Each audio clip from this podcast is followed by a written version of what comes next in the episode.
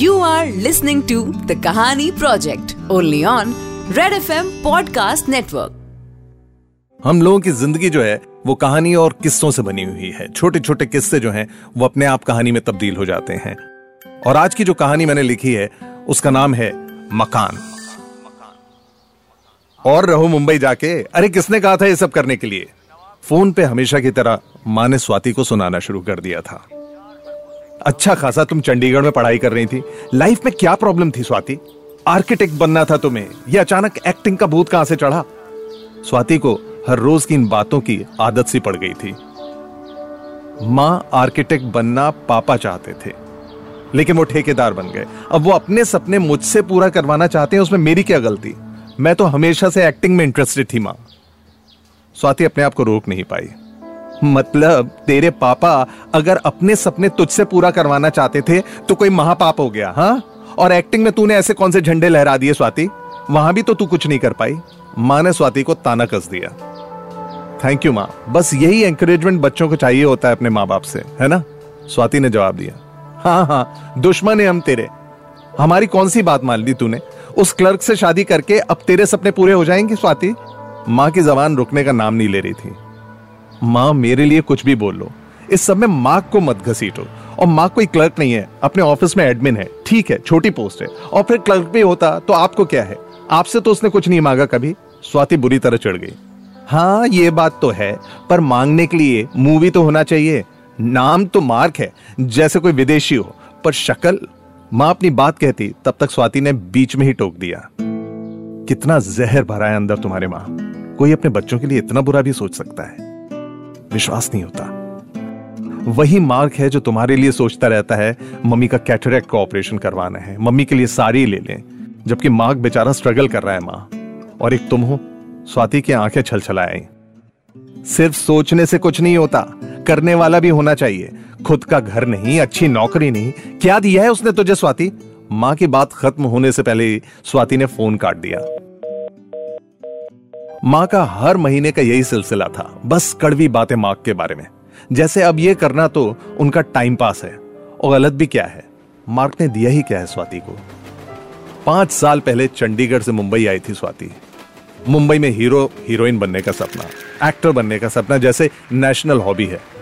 कुछ नहीं तो यही सही। स्वाति खूबसूरत और पढ़ी लिखी थी। पर मुंबई में स्वाति जैसी बहुत सारी लड़कियाँ रोज प्रोड्यूसर्स डायरेक्टर्स के चक्कर काटती रहती हैं। स्वाति को टीवी सीरियल्स में एक दो मौके भी मिले थे, लेकिन अभी तक कुछ खास बड़ी बात नहीं बन पाई थी। मुंबई के रोज के खर्चे और स्ट्रगल के थपेड़े किसी को भी हिला सकते हैं। और इसी संघर्ष के दौर में स्वाति की मुलाकात मार्क से हुई। मार्क मुंबई से ही था और स्वाति के पड़ोस में ही रहता था। स्वाति के मकान मालिक ने जब स्वाति को परेशान किया तब स्वाति की मदद के लिए इस अजनबी शहर में मार्क ही काम आया था। मार्क के माता पिता की कुछ साल पहले एक एक्सीडेंट में मौत हो गई और रिश्तेदारों के नाम पर सिर्फ़ एक अंकल बचे थे, जिनके पास पैसा तो था, पर दिल नहीं था, जिससे वो मार्क की तकलीफों में मदद करते।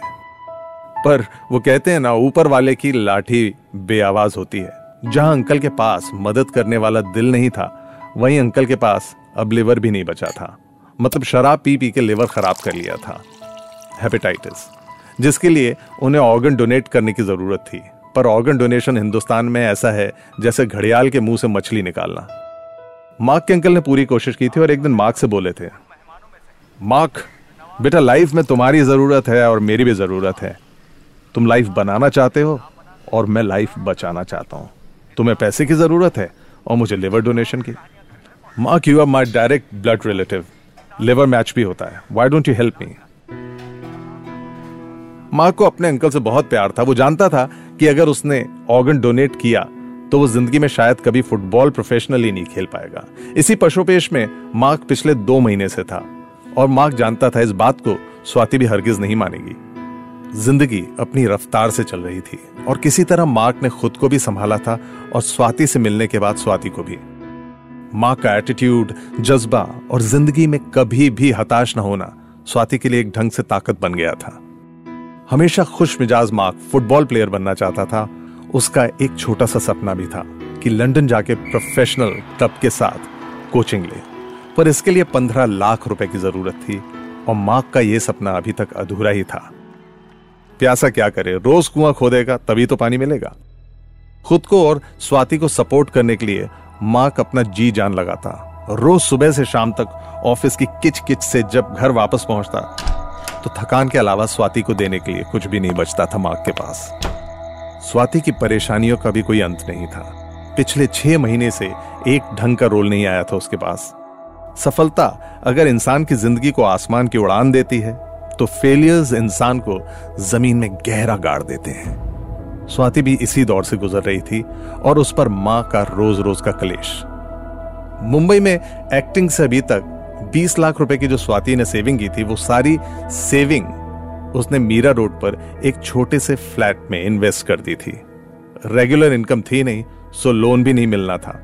और उस पर हालत ये कि बिल्डर को तेरह लाख चुका के घर का पोजेशन लेना था। पर पैसा आए तो कहाँ से आए?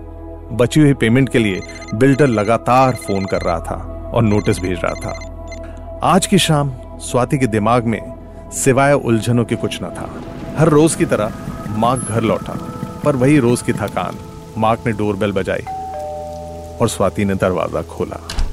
मार्क के सामने स्वाति थी, पर थकान से टूटे बदन को एक बोझ की तरह घसीट कर मार्क बिना स्वाति की तरफ़ देखे घर में दाखिल हो गया। मार्क ने अपना सामान एक तरफ़ रखा और सोफे में पसर गया। कुछ देर की खामोशी रही। फिर स्वाति ने चुप्पी तोड़ी। मार्क, मैं सोच रही थी, स्वाति ने अपनी बात पूरी भी नहीं की थी कि मार्क ने जवाब दिया। हाँ हाँ हाँ ठीक है। स्वाति एक बार को चौंक गई। मार्क, मैंने अपनी बात पूरी नहीं की और तुमने कहा ठीक है? Yes yes I think you should do it I am with you Mark Swati की बिना बात सुने ही हाँ में हाँ मिला रहा था। पहले से ही दिमाग की परेशानी अब गुस्सा बन चुकी थी और स्वाति का गुस्सा ज्वालामुखी की तरफ़ फूट पड़ा। वो इतनी तेज चीखी कि माँ की नींद और थकान सब एक झटके में गायब हो गया। मम्मी एकदम ठीक कहती है मार्क तुम तो हो ही क्लर्क मेंटालिटी के। जब से तुम मेरी लाइफ में आए हो, तब से सिवाय स्ट्रेस के तुमने दिया ही क्या है मुझे? मेरी ज़िंदगी की सारी मुसीबतें तुमसे हैं। ना खुद ज़िंदगी में तुम कुछ कर पाए, ना मुझे करने दोगे। क्या किया है तुमने फुटबॉलर बनने के लिए? और इंडिया में फुटबॉल का फ्यूचर भी क्या है? यहाँ तक कि मैंने जो घर लिया, उसमें भी तुमने एक पैसा नहीं दिया है। मार्क, तुमने मेरी कोई मदद नहीं की। रोज उस घर के लिए मुझे बिल्डर से डिमांड आती है, पर तुमने कभी नहीं सोचा कि मुझ पर क्या बीत रही है। तुम तो मेरी बात तक नहीं सुनते, मार्क। बस एक थके हारे हुए इंसान की तरह ऑफ़िस से घर और घर से ऑफ़िस। तुम मीडियोकर आदमी हो और मीडियोकर ही रहोगे।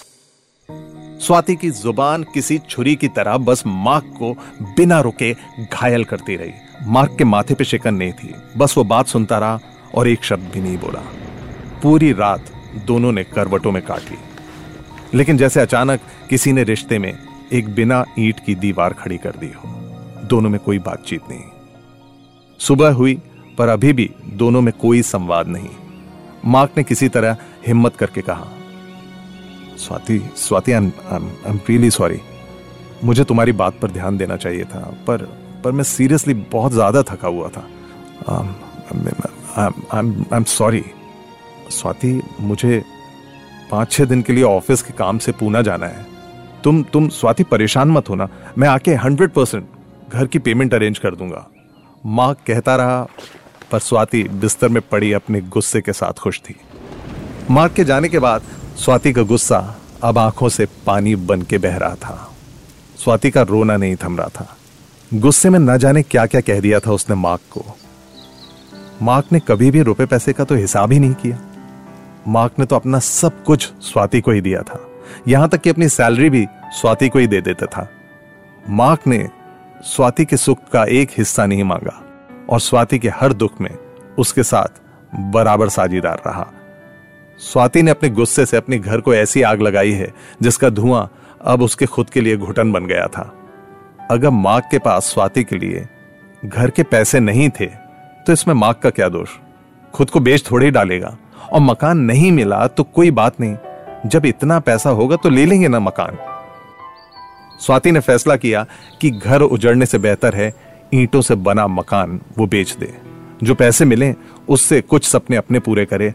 और मार्क का जो सपना है, उसको लंदन में जो फुटबॉल कोचिंग चाहिए, उसके लिए पैसे अरेंज करे। यही तो प्यार होता है। इसीलिए तो शादी की थी। स्वाति को एहसास हो चुका था बिना देर किए स्वाति ने फ़ौरन बिल्डर को फ़ोन लगाया और मकान बेचने की एप्लीकेशन डाल दी। स्वाति खुश थी। ज़िंदगी का हर सपना बिना मार्क के अधूरा था और आज पहली बार स्वाति मार्क के लिए कुछ करना चाहती थी। ठीक छह दिन बाद स्वाति और मार्क की वेडिंग एनिवर्सरी थी। एक एक दिन बीतना मुश्किल था, पर मार्क को गले लगा के स्वाति अपनी गलती के लिए माफ़ी मांगने का इंतज़ार भी नहीं कर पा रही थी। दिन बीते और वेडिंग एनिवर्सरी का खास दिन आया। पर मार्क मार्क नहीं आया। स्वाति बालकनी में जाके इंतज़ार करती इधर उधर देखती, झांकती। बार बार टेलीफोन करती, लेकिन टेलीफोन पे कोई जवाब नहीं। स्वाति ने मार्क के ऑफ़िस में फ़ोन लगाया, पर पता चला कि मार्क छह दिन से ऑफ़िस से छुट्टी पर है। यानी वो पूना नहीं गया, यानी वो ऑफ़िस के काम के लिए ही नहीं गया। स्वाति अपने आप को कोसती रही और सुबह से शाम बस अनहोनियों और बुरे ख्यालों के बीच में झूलती रही। कहीं मार्क स्वाति को छोड़ के तो नहीं चला गया? कहीं मार्क ने खुद को? पर नहीं, मार्क मार्क ऐसा नहीं कर सकता। मार्क स्पोर्ट्समैन था। ज़िंदगी का मैच कभी नहीं हारेगा। शाम होने आ गई थी और स्वाति ने पुलिस स्टेशन जाने के लिए मन बना लिया। घर समेटा, घर की चाबी उठाई और जैसे ही बाहर निकलने के लिए दरवाज़ा खोला, सामने मार्क खड़ा था। स्वाति का गुस्सा बस जैसे नाक पर था। तुमने मुझसे झूठ बोला। तुम सिर्फ़ खुद की परवाह करते हो मार्क कहाँ थे तुम? खुद को समझते क्या हो तुम? न जाने कितनी अनाप शनाप बातें कह डाली एक सांस में स्वाति ने। और फिर आगे बढ़ के मार्क को गले से लगा लिया। I am I am very sorry Mark I am really sorry please मुझे माफ़ कर दो। मैंने तुमसे क्या नहीं कहा Mark I am so sorry पर मार्क के कराने की आवाज़ से स्वाति झिटक के पीछे हटी। मार्क ने एक बैग स्वाति के सामने रख दिया। खोल के देखा तो उसमें ढेर सारा कैश था। स्वाति कुछ सवाल कर पाए। उससे पहले, अंकल को ऑर्गन डोनेशन की ज़रूरत थी, और स्वाति, मुझे हमारा मकान बचाना था। तो मैंने लिवर डोनेट करके अंकल की जान बचा ली। वैसे, सच्ची बात है, अगर वो पैसा ना भी देते, तब भी शायद यही करता मैं। स्वाति ने बिना देर किए मार्क को हाथ पकड़ के सहारा दिया। मार्क को अपने दर्द में स्वाति की खुशी नज़र आ रही थी। पर स्वाति को मार्क के दर्द में प्यार मिल गया था। You are listening to the Kahani project only on red F M podcast network